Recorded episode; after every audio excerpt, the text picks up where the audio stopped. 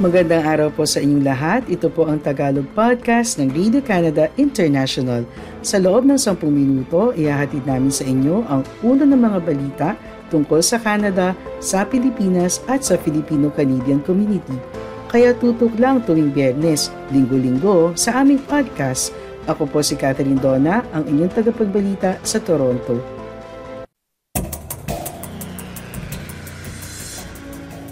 Ang ulo ng mga balita na dapat niyong tutukan, Pinoy Canadians sa Greater Toronto Area nag-countdown tungo sa araw ng Pasko. Bank of Canada, itinaas muli ang interest rate sa 3.75%. Mga imigrante at permanent residents, bumubuo sa 23% ng populasyon ng Canada.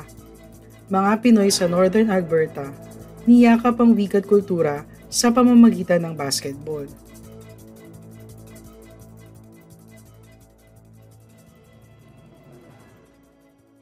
Bumuhos ang pagdating ng mga nakisaya sa Kumukuti-Kutita Paskong Pinoy sa Toronto, Ontario noong Sabado, October 22. Ibinida sa Christmas Goods and Food Bazaar ang samot-sari na mabibiling pamasko na gamit at pagkaing Pilipino. Pinilahan ang masasarap na pagkaing Pinoy gaya ng empanada, hopya, suman, cassava cake, tsokolate at puto bongbong.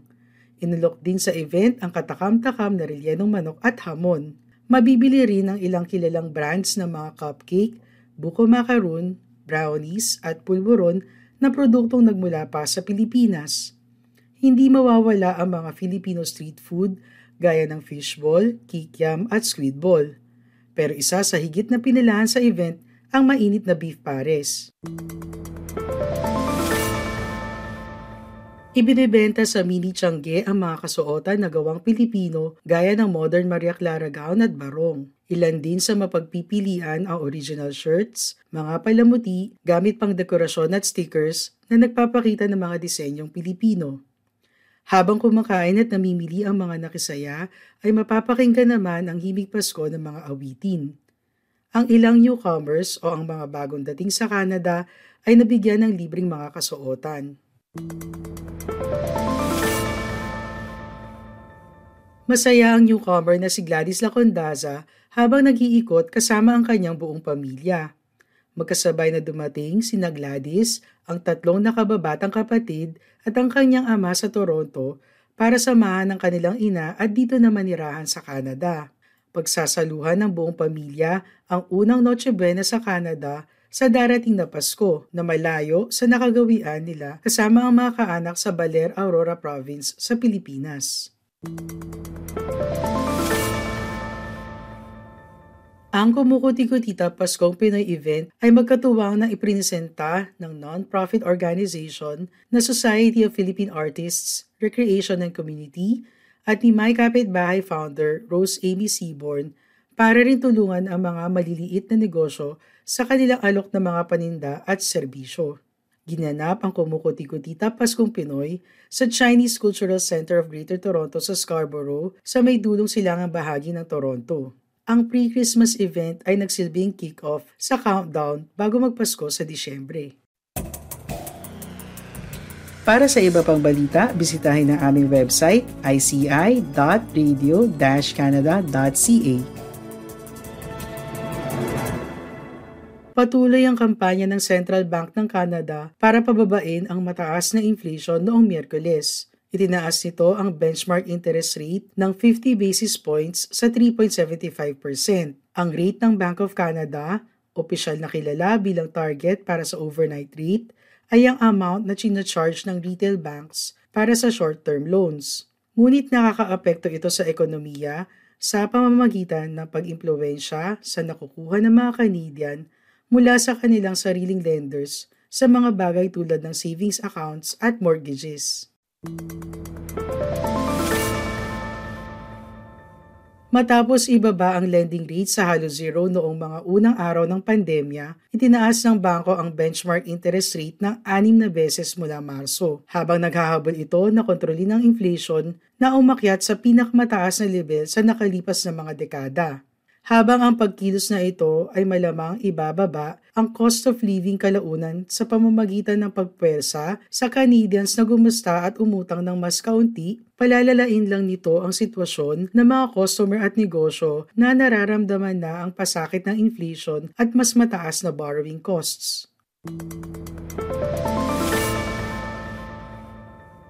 Ang bangko ay inaasahan na itataas ang kanilang rate habang ang inflation rate ng bansa ay higit na dalawang beses na mas mataas kaysa sa range na nais nitong makita. Ngunit ang pagtaas ng 50 basis points ay mas mababa kaysa sa 75 points na inaasahan ng mga ekonomista at investors. Ito marahil ay isang senyales na ang central bank ay nalalapit na sa pagtatapos ng kanilang rate hiking cycle. Ngunit sa pahayag ng bangko, nilinaw nito na mas maraming hikes pa ang darating.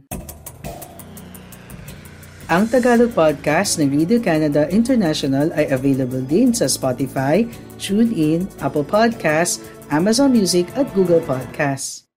Ayon sa bagong census data na inilabas ng Statistics Canada, halos isang quarter ng mga tao na tinatawag ang Canada na kanilang tahanan o naging imigrante o permanent resident ang bumubuo sa pinakamalaking bahagi ng populasyon sa kasaysayan ng bansa. Ayon sa 2021 census data, 8.3 million o 23% ng populasyon ang bahagi ng kategoryang ito, na daig ang dating record na 22.3% noong 1921. Ang bagong labas ng mga numero ay nangangahulugan na ang percentage ng mga imigrante at permanent resident sa Canada ay nasa mas mataas na level kaysa sa anumang bansa sa G7. Sa pagitan ng 2016 at 2021, 1.3 million na bagong imigrante ang permanenteng nanirahan sa Canada. Ang pagtaas ng record sa mga imigrante para sa census period ay nangangahulugan na halos 16% ng lahat ng imigrante sa Canada ay dumating kailan lamang. Sinabi ng Statistics Canada na ang bagong mga imigrante ay mas bata on average kaysa sa natitirang populasyon ng Canada at naging kritikal sa pagpuno sa mga bakanting trabaho sa Canadian labor market. Mahigit 64% ng mga bagong imigrante ang nasa edad 25 hanggang 64. 3.6% lamang ang nasa edad 55 hanggang 64 at mahigit 17% ng mga bagong imigrante ay mas bata sa 15. Mula 2016 hanggang 2021, ang mga imigrante ang bumubuo sa 4-fifths ng labor force growth ng Canada na may malaking bahagi ng mga imigrante na pinipili para sa kanilang abilidad na mag-ambag sa ekonomiya ng Canada. Sabi ng Statistics Canada, mahigit kalahati ng mga bagong dating na imigrante ang na-admit sa Canada sa ilalim ng economic category. Ito ay binubuo ng 748,120 mula sa 1.3 million ng mga imigrante na pinapasok sa Canada sa pagitan ng 2016 at 2021. Sa mga ekonomikong imigrante, halos 35% ang dumating sa pamamagitan ng skilled worker programs, habang over a third ang dumating sa pamamagitan ng provincial nominee program. Kayo po ay nakikinig sa Tagalog Podcast ng Radio Canada International. Ang pito ng referee ay tumawag ng timeout at ang mga player ng Grand Prairie Filipino Basketball League ay nagtungo sa sidelines. Habang naghuddle ang isang koponan, may mahigpit na tingin sa mukha ng coach habang pinaplano ang daan patungong tagumpay. Nagbigay siya ng direksyon sa Tagalog at ang mga batang manlalaro ay tumugon sa parehong wika. Tagalog ang isa sa dalawang opisyal na lingwahe sa Pilipinas. Ang isa ay Ingles. Habang ang bilang ng mga nagsasalita ng Filipino at Tagalog sa Alberta ay lumalaki, ang Filipino Basketball League sa hilagang kanlurang bahagi ng syudad ay isang environment kung saan ang mga wika na ito ay niyayakap. Ang Grand Prairie, 450 kilometers hilagang kanluran ng Edmonton, ay parte ng upward trend ng paggamit ng mga wika na ito sa buong probinsya.